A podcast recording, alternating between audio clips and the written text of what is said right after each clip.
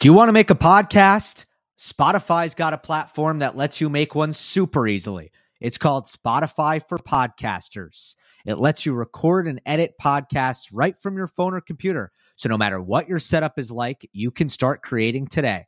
Then you can distribute your podcast to Spotify and everywhere else podcasts are heard. Video podcasts are also available on Spotify. You know, I love that. And I promise you, the other platforms don't offer that. With Spotify for podcasters, you can also earn money in a variety of ways, including ads and podcast subscriptions. And best of all, it's totally free with no catch. I've been using Spotify for podcasters from the very start. I highly recommend you give it a try. Just don't post on Monday. Download the Spotify for Podcasters app or go to www.spotify.com slash podcasters to get started.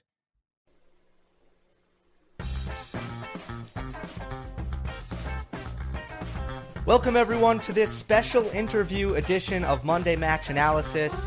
And we welcome back a friend of the program, one of our favorite guests, one of our only guests, really, Steve Flink, author of the book The Greatest Tennis Matches of All Time, a tennis Hall of Famer. Steve, how are you? Good, Gill. It's great to be back with you again. Always enjoy talking tennis with you. Yeah, have we done this before? This this year in review? I don't think we did this last year. I don't no, think. no. I, I mean, obviously we've done a lot after majors and after Wimbledon's, but I don't think we've had a chance to recap the year. So this one should be a, a nice new adventure for us. Yeah, it it should. Um, it's always fun to to look back and you know try to try to come to terms with everything and and and reconcile basically the last 11 months. It is a long season, a lot happens. What kind of sticks out to me here is you had this year almost in, in three chunks.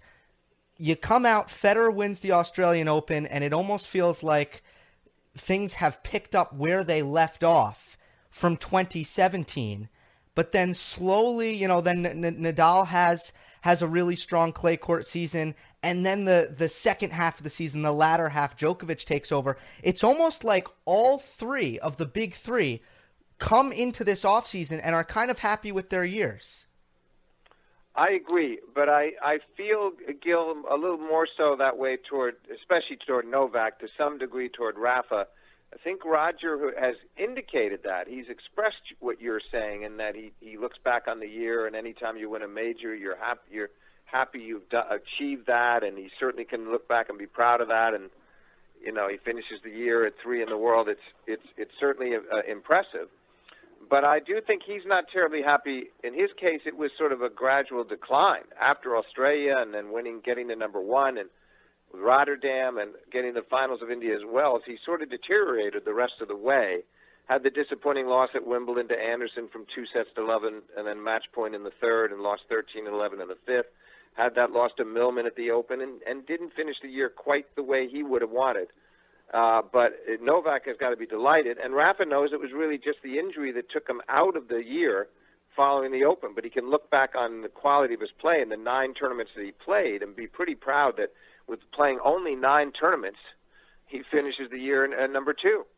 Right. Well, whenever Rafa wasn't withdrawing, he was pretty much winning for for yeah, Roger. Absolutely. I mean, it started it started late. You know, he had to really kind of started in with the clay, but he had his usual dominance on clay. Just one loss to Thiem, and wins his 11th French, and then he was so close at Wimbledon, losing 10-8 in the fifth in the semis to Novak, and had a very good Open before the injury kind of ruined his chances against Del Potro, also in the semifinals. And in between, he won in, in Canada in the Masters 1000 event. So his standard was really quite high, and I think actually he played as well as he did the year before. In some ways, you could argue was even better, but it just you know unfortunately for him, he couldn't play after the Open, and that that is destroyed whatever chance he would have had to be number one because Djokovic was so spectacular uh, in the second half. It might it might have been impossible anyway.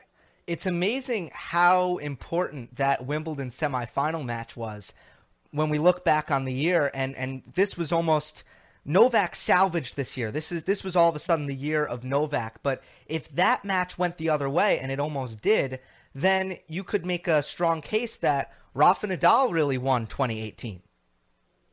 It, it would have almost certainly been that way uh, because he was he would have beaten Anderson in the final just like Djokovic did. I have no doubt about that, especially mm-hmm. Anderson having played the marathon with Isner. So I think that uh, yes, Rafa would have had the French and Wimbledon, and regardless of what happened after that, he would have been it would have been really really delighted with that season. But that, as you know, Gill, that's the nature of tennis. These excruciatingly close five set matches can turn seasons around. It was just the moment and uh, that that Djokovic needed to recapture his best form, and he knew it could have gone either way, but he he pulled off the triumph, and then from there, I mean, it was was magnificent.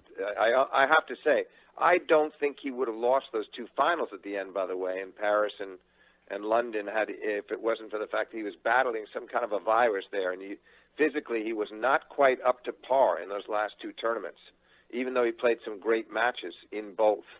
Uh, or else I think he would have closed the season in, in even more dominant form. But nevertheless, he was a runaway number one, and he won the two biggest tournaments in the sport. And yes, you're absolutely right. The Rafa match was the turning point of the year.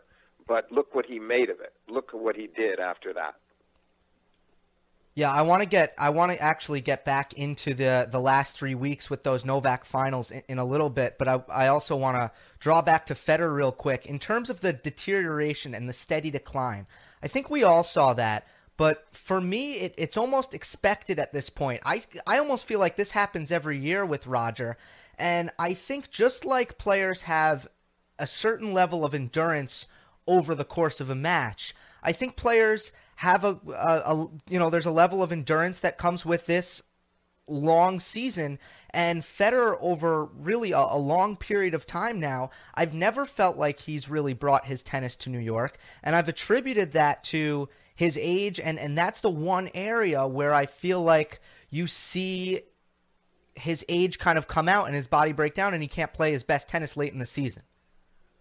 Yeah, that's those are all very valid points, but I but you have to add to that that the deep disappointment he had at Wimbledon, which he he minimized in terms of any public comments, but to be it was the second time that had happened to him at Wimbledon, you know, in his prime years, where 2011 he was up two sets to love against Tsonga and lost the match in five, and here he is two sets up on Anderson, also match point, misses a backhand pass to win in straight and ends up losing 13 and 11 the fifth. So that I think was pretty jarring. He also complained, Gill, in a couple of interviews. He made reference to his hand, uh, an issue with his hand that was affecting his forehand. And he said he mentioned it. I know before Paris he mentioned, and he th- and he said it was okay from Laver Cup. Started to feel better at Laver Cup, but it bothered him from the grass court season on. But then he also mentioned after London this week he made another reference to it and said it had still been hindering him somewhat in London. So I don't know how serious that was, and frankly, I wish he hadn't even brought it up at all. But the bottom line is, yeah, age is catching up to him in some ways, and in the difference this year obviously was the Wimbledon disappointment because yes, you're right. He's had a lot of tough luck at the Open since he last won there, and you know way back when in, in 2008 against Andy Murray in the finals. But uh, you don't expect that to happen at Wimbledon.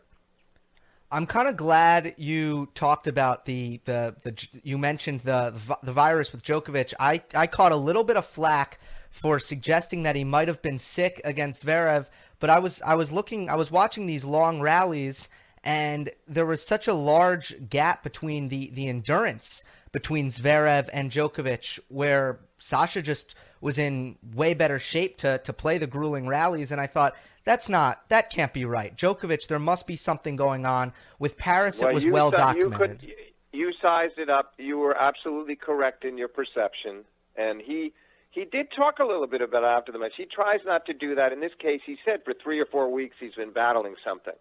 And I think that the, the, the proof, by the way, and what you, that your observation was spot on, is that he complained after he beat Zverev in the round robin, in the round robin portion that they asked him about blowing his nose and pulling the handkerchief out of his pocket and what was wrong, and he said, "Yeah, unfortunately, it's I've got something going. That's not very good." He was vague about it. I don't think he wanted to talk about the specifics, but he had no. He was not making excuses there. He had just won a four and one match, but I, I think it caught up to him in the final, and I think the reason it did was the scheduling in London. He always had days off until the weekend. You know how they do it: one group on Sunday, the other on Monday, right through the week. Well, finally he ends up playing Friday against Cilic, Saturday against Anderson, and Sunday against Zverev. And I think the third day in a row was, even though the matches were not long, was really, really kind of exposed his unusual physical frailty in this case because you saw there was no spark. In addition to not hanging in the long rallies, yeah. he wasn't patient. He wasn't defending anything like he normally does. He normally would be very happy in those long rallies with Zverev, and eventually his defense would win out. But it wasn't winning out that day because he didn't have the, the, the belief in his physicality, and he didn't he couldn't he wasn't able to hit shots on the stretch anything like he normally does. And so from four all in the first set, as he said, he kind of fell apart. You don't break this guy four times in one day when he hasn't lost his serve the entire week. And the reason for that was not really so much the serve itself as the first or second shot following the serve. He just was not as sharp as normal. And and to Zverev's credit, he took a full measure of it and played beautifully himself. Right, and and down a break in the second set there, the the fight left him way quicker than than we're used to seeing. So just to be clear, oh no, absolutely, he was very disappointed in the game that he played at four all in the first set. It was thirty all, four all. Djokovic's serve pretty routine up until then. Two bad forehand errors in a row cost him the break, and then he he lost some heart after that. That's not like him, and I I definitely attribute it not to the fact that he didn't want the title badly, but to the fact that his physically he was just not up to par. And he did a good job in the press conference of trying not to harp on that, but you could you could you could see from his comments that he was he was frustrated and disappointed that he wasn't able to produce his best. And then we can go back to Paris. Look what happened there. Now there, again, scheduling played a role. He played three tough sets with Cilic in the quarters. Played that incredible match against Federer on the Saturday that was three hours long and tiebreaker in the third and then had to play Khachanov on Sunday. That's a lot of tennis in three days when you're not feeling your absolute best. And again, you saw him as he did against Zverev on Sunday. You saw him start to lose patience and rush rush in the rallies in the second set against Khachanov and try to serve and volley unexpectedly. And it was all kind of born of the fact that he didn't think he could stay in the longer points, that he didn't have his usual stamina. And obviously, that's such a big part of who Djokovic is, is the ability to, you know, to wear you down and to run everything down and to use his defense to turn to offense. He was not able to do that in either of those finals. I agree. So just to be clear, the the last three weeks doesn't have much bearing on your outlook for Djokovic next season in the sense that you know, because he didn't run away with, with these titles, it wasn't as strong an end of the year as it could have been. So some people are kind of thinking, oh, well, maybe Djokovic isn't as invincible as we thought he was, but it sounds like like we're kind of just writing it off to, you know, mostly the illness. I think so. I think so. I really do because I mean, if you look at his level, what it was day in and day out. Also, you have to look at the fact, Gill, that you know, starting with Queens Club, a final. He wins Wimbledon. He loses in the round of 16 to Tsitsipas in Canada, but then wins Cincinnati, wins the Open, wins Shanghai, and then final of his last two. So in those last seven, eight events, he missed one final. So I think he's going to be happy about that. You're right. He would have looked absolutely invincible if he'd won Paris and London and closed the year out like that. On the other hand, it keeps him hungry, and I don't think that he's – terribly worried. He has great respect for Khachanov and how much he's improved. Just missed making the top 10 in the world, 11 in the world now. And then you have, he has great respect for Sasha Zverev as well, who consolidated his place. Barely missed out on number three in the world, just 35 points behind Roger now. And he, he, uh, Novak definitely respects him, but he'd beaten him in Shanghai. He'd beaten him in the round robin in London. So I don't really believe he's fearful of those younger players, inclu- including Tsitsipas. So, but there's no. I believe that what you were getting at earlier was a big factor, and that Djokovic was diminished by uh, the fact that he was feeling physically frail. One thing, one thing that that does stick out though is the performances on the other end of the court against Djokovic. Sasha Zverev came out there and showed us a serve that he had never shown us before.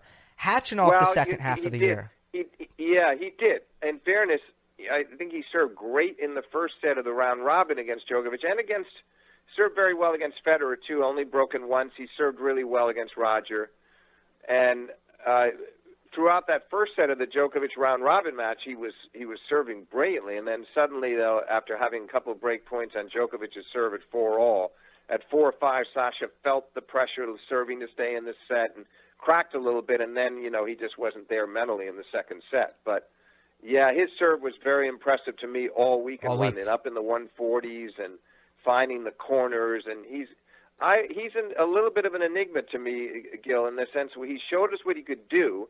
We saw all sides of him in London. You know, kind of quitting a bit in the round robin against Novak, squeaking out a match with Cilic, but then peaking at the end.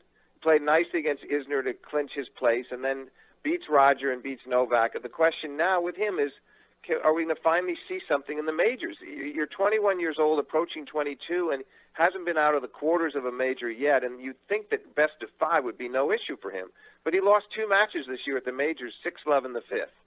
Explain that, you know, to Chung in Australia and to Gulbis at Wimbledon, six love in the fifth. That tells me that mentally, there's sometimes, you know, in some of those matches he caved a bit, and I hope he'll overcome that with Lendl's help because he, to me, is he's he's a very likely guy to go on and win multiple majors. And this coming year is an important time for him to step up. And I think he's got a, a, a serious chance at winning one major, at, at least getting on the board in 2019. But Australia will be important to sort of set the stage for that and to at least finally get, say, to the semifinals, at least make a semifinal and start building towards something better. That's a fun debate. I've I've I've seen a lot of people have that de- debate after Sasha um, won the tour finals. Will he win a major in 2019? I'm leaning towards no, but I do want to ask you uh, of all the young guys, 21 and under, or you know you can go up to 22. I believe uh, Borna Coric is 22, for example. Who do you what do you make of this crop? Who do you think will will really reign supreme uh, among these guys? Well, that's hard to gauge. I mean, Tsitsipas, it strikes me, uh, he, he's the real deal, and that was a nice win he had over over Novak in Canada. Yep. And, and he, you know, he, he's a great player. There's no doubt in my mind about that. He has the mentality. It's a little tough to tell with some of the others, but I do believe, to get back to your point on Sasha, that yeah, you you you you may be right. Maybe he's not quite ready next year, but I think he he may well be, and I don't think it'll happen in Australia or Paris. I don't think he will be quite ready for that. I'm thinking Wimbledon or the Open. By then, he's really put himself in a position where he really believes he can do it, and he has the goods to back it up. So I, that's where I'm looking him for him to send, get on the board. One of those two. Seven out of the top ten players to end the year are 30 and above. I mean, that can't be sustainable, right? You know, you wouldn't think so, Gill. It, it, I don't think so. I think that trend's going to start changing, and that a bunch of guys in the low to mid twenties are going to start taking over those spots. And obviously, we're not going to see Rogers going to turn 38 next year, and you got Rafa, who's going to be 33, and Novak and Andy Murray 32. You know, they, they they can't go on forever, right? I do believe Djokovic has got three or four really great years left, though. Frankly, with his his physical frame and I, I feel he's going to have that long range durability that we close to what we've seen from Roger. Rafa's going to go for another year or two, but yes, you're right.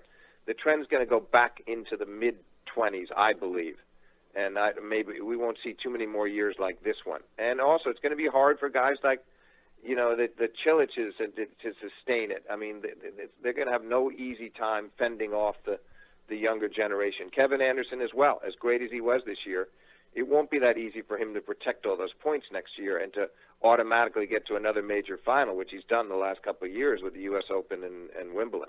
Right. Outside the big three, you have Del Potro, Anderson, Cilic, and John Isner at number 10. All those guys are uh, 30 or above. Who do you think? Yeah, exactly. And again, again, with all due respect, I yeah. don't see John. I don't see John Isner staying in the top 10 next year. Top 20, absolutely. Top 10, I really doubt it this is something I have no I have no empirical evidence to back this up, but I think a lot of the times these guys hit hit 30. I think of David Ferrer, and I, I believe he was the age of 32 when he had the best year of his career. It, it almost seems like like they can take a year and and they sort of peak and they maximize their hard work, and then often after that, for for these late bloomers, uh, it, it's a it's kind of a, a one year deal. I know I know for Ferrer uh, the year I believe he made the French Open final, 2013, if I'm yeah, not mistaken. Yeah. He said, I worked so hard that year, and I knew I could never work that hard again. Yeah. So yeah, well, you wonder about a guy like this. Obviously, in fairness to uh, to contrast what David, uh, what Ferrer said, you would never hear that from Rafa Nadal. Right. Uh, you, you, you know, so part of it is your mentality. But yeah, he finally hit a wall these last couple of years, and so that's the danger is there for the likes of Kevin Anderson. However, and Isner, but I think that uh, in Kevin's case, his he I think he can still hang around the top ten next year.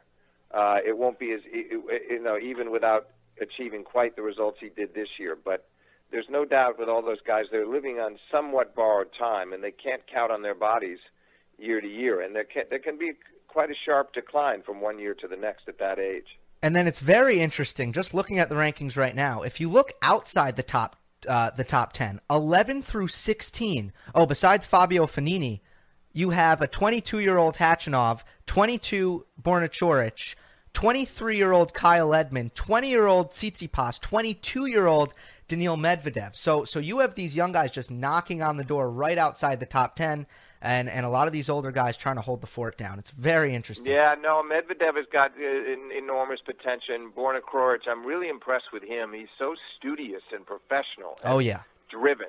Yep. And sometimes can get in his own way through a bit of nerves, and his forehand can go off. But I really like the progress he made this year. I like the fact that every time he gets on the court with Roger you know, he seems to think he can beat him, or he's right in there. He lost in three sets at Indian Wells, then beat him on the grass, and beat him late in the year again. So he had two out of two out of three against Roger, and I sense that yeah, those guys are going to make can make some significant advances in 2019. Tsitsipas and Coric particularly, but I think Khachanov I showed love some great stuff at the end of the year. Yeah, he's he's terrific. Coric, great mental, great physical. The the ball striking might lag a little bit behind. That's how I how I see him. But but all these guys. Well, it's, for, it's really the forehand, the right? Forehand. right. The backhand's great. Yeah, backhand is a great stroke, and yep. the forehand is improved. And sometimes he gets a little too self-conscious off the forehand. He's aware that he's missing. He actually seems to slow his swing down. He gets too careful. But I'm not that worried about it, and I think he's he's got an un, very underrated serve, very good placement on his serve and uh, and then in Khachanov's case, he's just a physical. He's kind of a uh, he's very gifted physically, and yeah. he moves extraordinarily well for his size. And he he really destroyed Zverev before he beat Djokovic in in Paris as well. That people forget about that match. He just destroyed him. So there's some very good signs with him. He'll, I clearly see him in the top ten next year. I agree. Uh, the way the way he the way he wrapped up this one, and I see Tsitsipas definitely in the top 10 next year. I'm with you on both those guys. Who outside the top, outside the big three, I should say, do you think is most likely to win a major in 2019? My pick is Juan Martín del Potro. I don't. I don't try. No, I think it's Zverev. It gets back to Zverev. I mean, obviously at four. I. I, I think. I think Juan Mar. I would love to see it happen. I just think that these these gaps, these absences of you know these injuries that keep recurring, that it's very hard. I, I and I, I I don't see him sort of leaping right out and winning the Australian. He may be fresh enough to do it, but I I don't see it. I think he's going to threaten. I think he's going to be in some, you know, maybe he's back in a semi or another final, but I don't trust it with the number of times his, his schedule is too disrupted.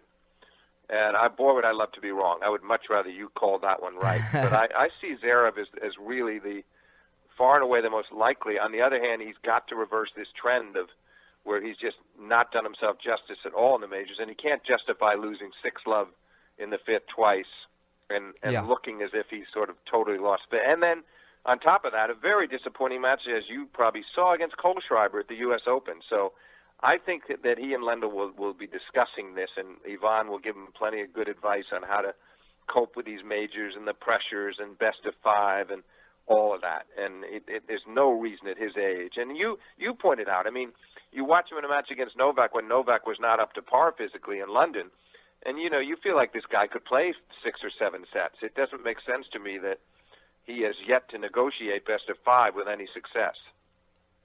it's certainly strange and he you know he hasn't he hasn't really been close yet that's my problem is i i almost feel like he needs to ease himself into having major success which well, is does. mostly he does, and that's what that's why I said that I think that it's important that he does well in Australia and Right. hopefully in Paris too. And if he's a quarter, if, if say it's a semi and a quarter or two semis or where he's at least finally broken, eh, gotten himself in, in into the final stages and penultimate round or what, then I think he sets the stage for something big at Wimbledon or, or the Open, or maybe do very well in both. But uh, I, I think it's listen. It was one step this year. He worked so hard, won that string of five setters to get to the quarters of the French. That was pretty good. Not good enough, but it was a step. Now he has to really be pushing hard for at least a semi in Australia. And I think if he gets that, lost in let's say he lost in the semis to Novak or had a good but a good showing at the tournament, that would I think propel him. Yeah, he certainly he needs to he needs to first make make a semifinal and and start to feel like okay I can do this before he's going to go three rounds further. I think we both agree. All of a sudden, go three rounds further than he's ever been before. Uh, but it, well, yeah, that, it's true. It's possible. That's just doing it the hard way. Yeah, and I think that he he feels like uh, Roland Garros was was was good, but then of course he didn't follow up well at Wimbledon or the Open. Now he has to just there's no reason he shouldn't do very well in Australia, coming off this end of the year. And I don't really think he thought he was going to win London going in. He certainly would have wouldn't have thought he was going to win the tournament after he lost it to Djokovic in the round robin. So he's he's coming off a real high, and now he's got to really, you know, back that up in Melbourne. And there's no reason that he shouldn't. You know, his game matches up pretty well against all the top players. You know, he almost beat Rafa on clay this year. He does beat Djokovic finally at the end of the year. He beats Roger at the end of the year. So he's he's he's shown what he can do against all the top players. In a moment, I want to go through with you the uh, Monday Match Analysis Awards, which I did on on Monday, where uh, I, I gave out certain awards for the year. But first, uh, I feel like there's been a lot of chatter this year, maybe maybe more than in past years, or maybe it's just recency bias on my part a lot of rule change chatter, more chatter about best of three versus best of five. You had the ball person incident with Verdasco where people were saying ball people shouldn't handle towels. Um, and then, of course, every year with the uh, next gen uh, finals, you have no lines judges and all of that, and people start to discuss that. If you were, were in charge of, of tennis, are there any rule changes you'd make right now? Well, of, of the very of the many rules that they experimented with in the last couple of years in the next gen, the one that I think makes far and away the most sense for the regular tour of the ATP World Tour is no let. I think it's almost a no-brainer because if you look at most lets, how many times have you, uh, what percentage of lets have you seen where the player, the server will look up at the umpire as if to say, "Are you serious? That was a let," where neither player would have even known it. So the the fact that once in a while you might get a bizarre type of let where the ball hangs up and gives the returner a big advantage, so what? It's so rare. Uh, I, I would like to see that's that's the one I would like to see tested at the top level that I believe would get great support among all the top players because they get exasperated with the, the what they call phantom lets. Yeah, so that's I true. guess that's the first that's the first move I would make. I don't mind that one. I don't mind no ad either, though. Well, no ad, ad there you're talking about, and you know that's been used in college tennis, and I like it for excitement. I think it brings a little bit too much, a, a bit of too large an element of luck. I mean, I, I, I there's certain things I do like about it because it automatically it moves matches along, and I can see why you're attracted to it because if you you take away these six, seven, ten deuce games, you know you're going to reduce the time of matches significantly. From that standpoint, I like it. I don't think the players would be terribly happy about the top players. That's just my view, uh, but uh, the fans would love it. The fans would love it. I could see tr- testing that out in some 250s uh-huh. some ATP 250s to see how it seems to go over, maybe even some 500s, and see how you know what kind of reception you get from the players who haven't been through it before, and then maybe think about introducing it at, at higher levels. I don't even like it as a player, and I, I want to see it. I don't like it as a player because it's incredibly nerve wracking to yeah, to have course. to face these deciding points, and, and nobody likes nerves. But I, right, I do right. think I do think it's but almost no, I worth see your it. Point. I, I, I, understand your point, and, and listen, it is also true that the players were not fully prepared for tiebreaks when they were introduced in 1970. Now they had to deal initially with a nine-point tiebreak, which meant that you could actually have simultaneous set point and simultaneous match point. And it once happened with a big match between two Americans, Cliff Richey and Stan Smith, at the end of the 1970 season in California. Came down to literally one point to decide the number one U.S. ranking for the year. and Richey won it with a diving volley. Now they had to go from that original nine point tiebreak. They quickly switched to the 12 to what we know now. And it is true, Gill, that the players initially were not enamored of the tiebreak, but they did they did adjust. And it could be that they could make a similar adjustment uh, with no ad. I know that Isner wouldn't mind it because he, re- you know, he remembers it from college tennis days. So there wasn't win by two. Is is that what I'm hearing in the tiebreak? The original tiebreak was not win by two. No, it was the first to five. You you won five points, but you could win it five points to four. So the serves went two, two, two, and three. So if somebody could be serving, say an Arthur Ashe playing Stan Smith as an example, at you know you you you, you put them up against each other at the U.S. Open in '72, and again uh, Ashe could be serving at two four, and he'd get to serve the last three points with Smith having the choice of court of which side he wanted to receive from at four points all. But yes, you could win it by one point. Now they didn't like that. That was the original sudden death tiebreak, and it quickly went over to the what we now know is the the standard uh, first to seven points, winning by two, and it's a fairer. It's fairer because it goes with tradition of the sport, you know, of needing to win by two points, and that's what makes the no ad a little controversial. Is that again that that gets away from winning by two points in an individual game? You you you know it's sudden death every game at deuce. That's tough, mm. but. I do agree with you in the sense that the fans would love that because right. it'd be added. T- game by game, there'd be added tension. It also might force some players, Gill, if you did do it, to bear down extra hard on serve to avoid being put in the position of, of a sudden death point at three points all or deuce, or whatever you want to call it. They would they, it would make them concentrate even harder. So to take that tension away, make sure to, to hold at love or at 15 and, and not be put in any kind of a dicey, tension-packed moment. Well, that was a great history lesson. I did not know that. That's called that's why the people get get their money's worth here.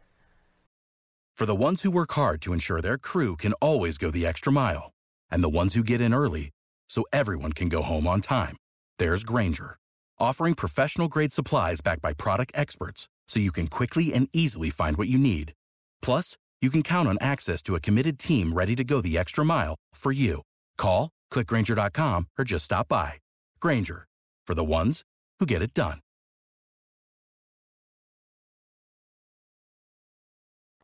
Well, it, it was fascinating that you know, and they put up that Jimmy Van Alen, who was the, the the inventor of the tiebreak, and he used to hold up a red flag, waving it for sudden death at that first U when they first used it at the U.S. Open in 1970. I'll give you another interesting tidbit. The next year, Gill, at Wimbledon, as you know, Wimbledon has now decided they're going to finally, because of what happened with Isner and Anderson, they're going to finally go to a tiebreak in the fifth set, but at 12 games all, as I'm sure you know. Now, right. Uh, the uh, originally what Wimbledon did after the U.S. Open had become the first major to use the tiebreak at six games all, just as it is now, is they originally played the tiebreak at eight games all. They waited till eight all, and and that quickly disappeared. But I, I you know, they're, I think they're kind of stubborn that way. They sometimes feel like they've got to preserve tradition a little bit more than they need to. I thought that that was unnecessary, and eventually they thought it was unnecessary. And I think the 12 all, I feel the same way. I feel like why are you why are you changing? It's much better than not having a tiebreak at all. But just play it at six all the way you do in every other set, because what you're basically saying is you're still going to make those guys play an extra set. So they're still playing in essence a six set match match instead of a five setter. Yeah, that was the the most logical reaction to the rule in my in my opinion was exactly that. Is okay, well that's not going to do very much. That's not going to affect us very often. So Yeah, it's not, but also it's yeah, it it, it prevents 26-24 in the yeah. fifth. I get it. Yep. It prevents 70-68 in the fifth with Isner and Mahut, but it's still longer than it needs to be and it's still changing the rule for the final set. And I just feel like just stick with it. It's the same. It should be the same rules for every set. I've always felt that, and I felt that the U.S. Open is the one to get it right. But I am also hoping, Gill, that, that the French and Australian will now follow. There's more pressure on them to stop playing out the final set. Now that Wimbledon yep. has done it, I hope that they will will think seriously about changing their rules as, as soon as possible. I agree. Let's get into this now the the Monday match analysis awards. Okay, the, I'm gonna I'm gonna read you off off the winners, and, and we're gonna see uh, if if we find agreement or if you feel like some guys got snubbed. So player of the year, I think we'll agree on this one, Novak Djokovic. Oh, of course. Of okay. Course. Comeback player of the year, Juan Martín del Potro.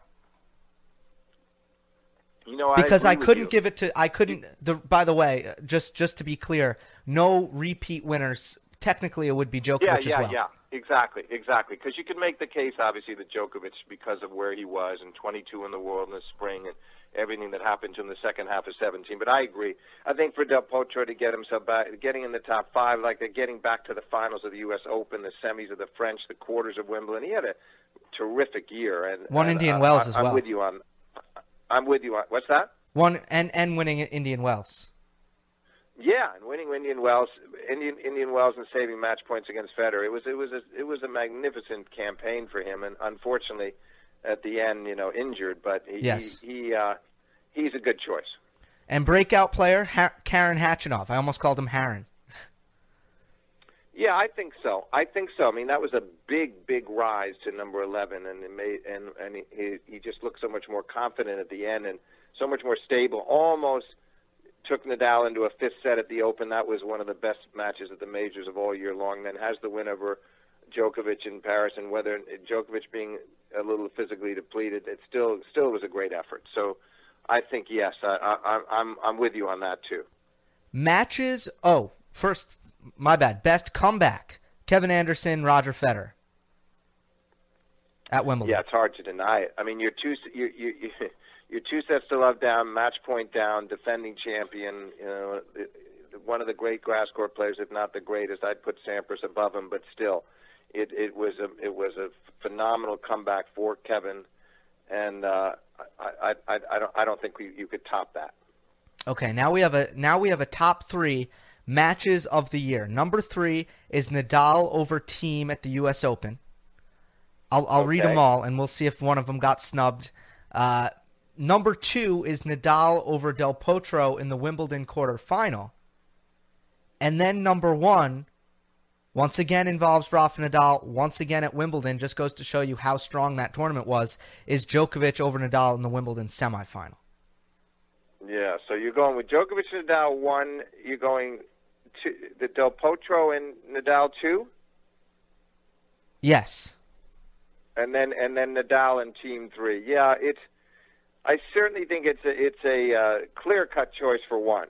Uh, there, there's there's no way I I might have put I might have put in the Nadal Thiem, but no, I think considering the standard that I saw from uh, Del Potro in pushing Rafa to his limits, uh, I, I I would go along with that. I would go along with that. I, I'm I'm not we're we're not having much conflict here. I'm, that, I'm with that's you okay. on all three. All right, good. Uh, best performance goes to Rafa Nadal against Dominic Thiem at the French Open, straight sets victory. So, so that's like most dominant. Yeah, yeah. It, it, does it have to be a final? No, not necessarily. You, yeah, I, I, I, um, yeah, I'm inclined. I'm, I'm inclined to agree. I mean, he had, it, he, it, he played a, a, you know, you probably remember Ken Rosewall saying he wished it could have gone longer, and he wished but but Rafa, considering that he had lost a Thiem the previous time out, he did this two years in a row now at the French, where he loses yeah. to him prior to Paris and then avenges it in in Roland Garros. Uh, and and as great as Thiem is on clay, I thought that was a that was pretty majestic stuff. And uh, off the top of my head, I'm not coming up with a with a with a with a better match, with a better performance. Now, I have a pick for best shot. I think it would be pretty wild if if I asked you what do you think the best shot of the year is, and we both came up with the, with the same thing. So is there is there one shot this season that you remember as being possibly the best shot? I know this is kind of tough uh, to to think about on the spot because I know I know I had to think about this one for for a second. But let's see if we land on the same shot. If anything sticks out. Well, that's a tough one. That's it is tough right because nothing's nothing jumping right out at me. Yeah. Uh, I'll give you the tournament. The shot okay, is give me the tournament. Yeah, the the shot's at it's uh, the U.S. Open. It's the U.S. Open. Yep. And it's Is it in the Nadal Thiem match? No. No, it's Roger Federer. Oh, oh, you're talking. Oh, yeah, yeah, yeah, yeah. I mean, against Nick Kyrgios. That's right. That's it. Yeah, yeah, around the net post. That was Yep. that was pretty spectacular. That was pretty spectacular, and I think what what's interesting about that is that you know he would look like he was coming into great form uh, in that match against Kyrgios. He really destroyed Nick, and then of course ended up losing to Millman just a few days later, which was such a shocker. One of the most shocking defeats he's ever had in a major. Uh, but that way, as a moment, as an isolated moment, and the speed, it, it, you know, the alacrity with which he moved on, you know, to cover that shot wide to his forehand and get to the drop shot and manage Yep. to slide it past Nick. Yeah, I would, I, would- would say that was a pretty magical, pretty magical moment in the men's game. You know, uh, considering uh, uh, how, how spectacular it was. And what a segue you just made for me because this is the last award. It's best upset, and I gave it to John Millman. Yeah, it has to be. It has to be because I, I mean, I think the odds were It was stunning. so remote. Yep. And he and also remember, it was another one of those Federer matches that got away from him because not only did he win the first set, but he's serving for the second, and he's up 40-15 double set point, two sets to love up, and loses his serve and loses it again, and the next next thing you know, he's lost it in four sets. Yeah, I I, I don't I don't think that, that that you would have found many people wanting to take odds on that match. I mean, it was that was not an upset that anybody was calling and it, it's at the U.S. Open, and Millman was seen as something of a journeyman, a very likable fellow. And as you saw, he played really well against Djokovic, lost in straight, but made Novak work really hard, rally in, rally out. 20, 20 30 stroke rallies were routine. And uh, yeah, I think that was a that was quite a come from behind effort from Millman, and it took a lot of mental. It took a lot of temerity too, because you know he knew he, who he was playing, and he knew how much the crowd wanted Roger to win, and he just put all that out of his mind and played the, the match of his career. Yeah, no one saw it coming except for, for one person in my uh, on in my Twitter mentions. Apparently, that's why Twitter's an amazing place. Whenever you say there, what, there's what, no what one, did they? What did they? What did the person tweet? basically, I I sent out this tweet that this is pretty funny. I I said, you know, this is this is the this is one of the craziest things I've ever seen. How is Millman able to do this much running in this kind of humidity?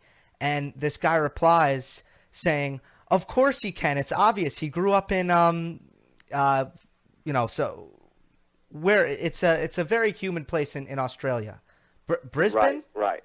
Anyway, he's saying you should have known. I go, oh, I guess I should Well, have mean, known. You mean he, he's saying because it was so humid, you know that that was you know I. he was trying to say deal- that I, I shouldn't be surprised that Millman was was winning. I mean, it was it was one of the it was crazy. Well, that doesn't make sense. I know. Well, it's Twitter. It's- we, it's we all, Twitter, We all know the di- different levels of the game, and you know, you and especially being down a set. And as you know, these top guys, even in best of five, their success rate from a set up. I mean, Yeah. Djokovic is about 96 percent, and the, there's a whole slew of guys, including Roger, who were in the lower 90s. It's it's rare, even from a setup in a major, that they lose. And and he was twice a point away from being two sets up. So I don't think we could have anybody could in, in really could have logically called that. right, which is you know. You can find you can find many you know any any opinion in the world it, it exists somewhere on that on that website, Steve. Oh, I believe it. It's I'm sure. It's it's sure it's amazing. Nature, it's something else. the nature of it, but uh, that that's interesting. Now, I, I, I'm I'm not going along with that, but it's Yeah. it's interesting that you found somebody that that believed it. Yep. So I found it to be a really enjoyable year, a, a, a very memorable year. Any any parting words that that uh, you think you know would would go along with this 2018 season of tennis? No, I just think it's back to what you were saying at the beginning. It's it, it was nice to have the big three back. I mean, what happened in 2017 is we had Roger and Rafa divide the four majors, and this time we had them divide the first two, and then Djokovic took the last two. So it was really like old times. I mean, because Djokovic is climbing that ladder of history once once more, and now he's tied Pete Sampras at 14, and he's inevitably going to win a bunch more. The question is, is he going to win enough to pass Rafa and start closing in on Roger. And the, and the 2019 campaign will be crucial for him because I think, you know, as he's approaching 32, I think that Novak needs two majors out of this coming year. He, he really needs more than one. He needs two to really start thinking about catching Roger. This and, is and also obviously making sure he passes Rafa. And then that's not going to be as easy as we might think because Rafa maybe wins the French again. But I have to tell you, if I was going to predict right now, and Djokovic met Nadal in the French Open final, all things being equal, I think I would probably take Djokovic. that's quite the way.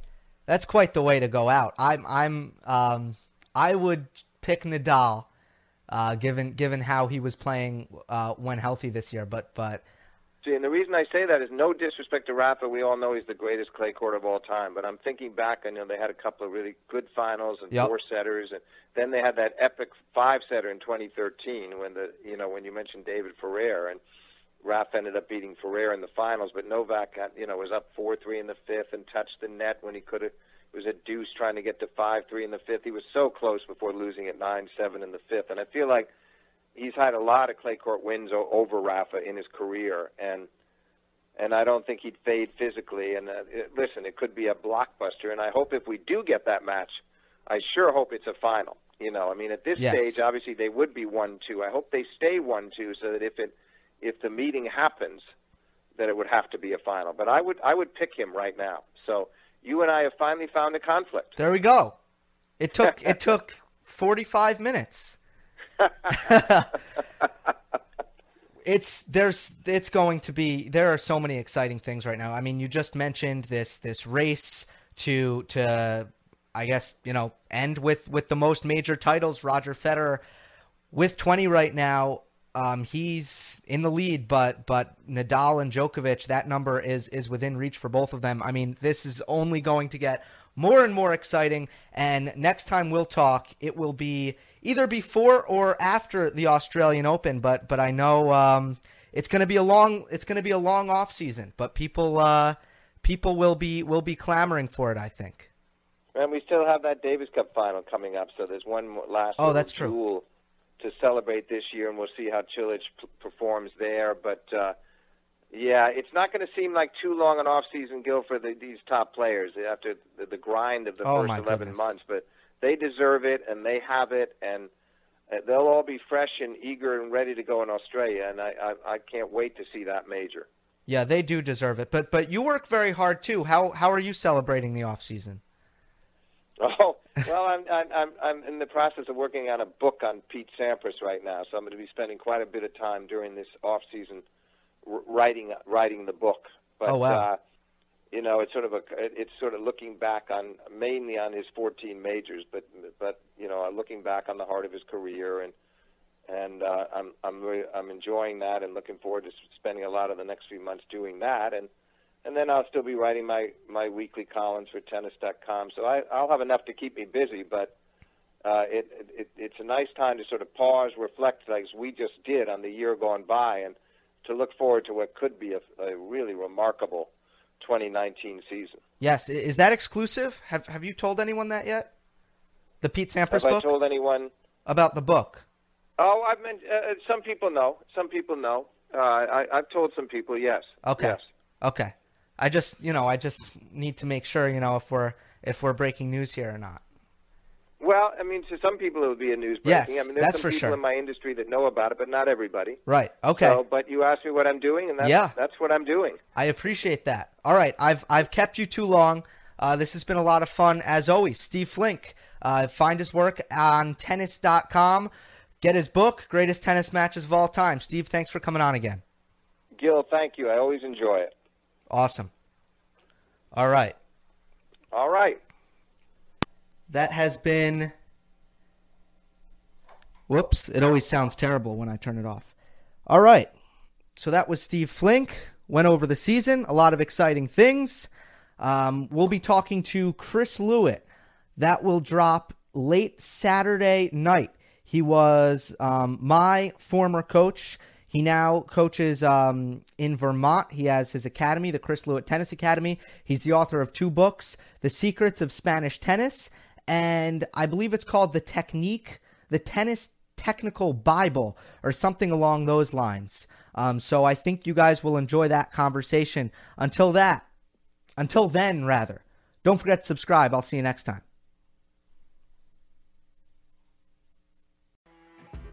You know, when you're listening to a true crime story that has an unbelievable plot twist that makes you stop in your tracks? That's what our podcast, People Are the Worst, brings you with each episode. I'm Rachel. And I'm Rebecca. We're identical twins who love true crime cases that make you say, didn't see that coming, and we hate the people responsible for them. Listen to People Are the Worst now on Apple, Spotify, or wherever you get your podcasts.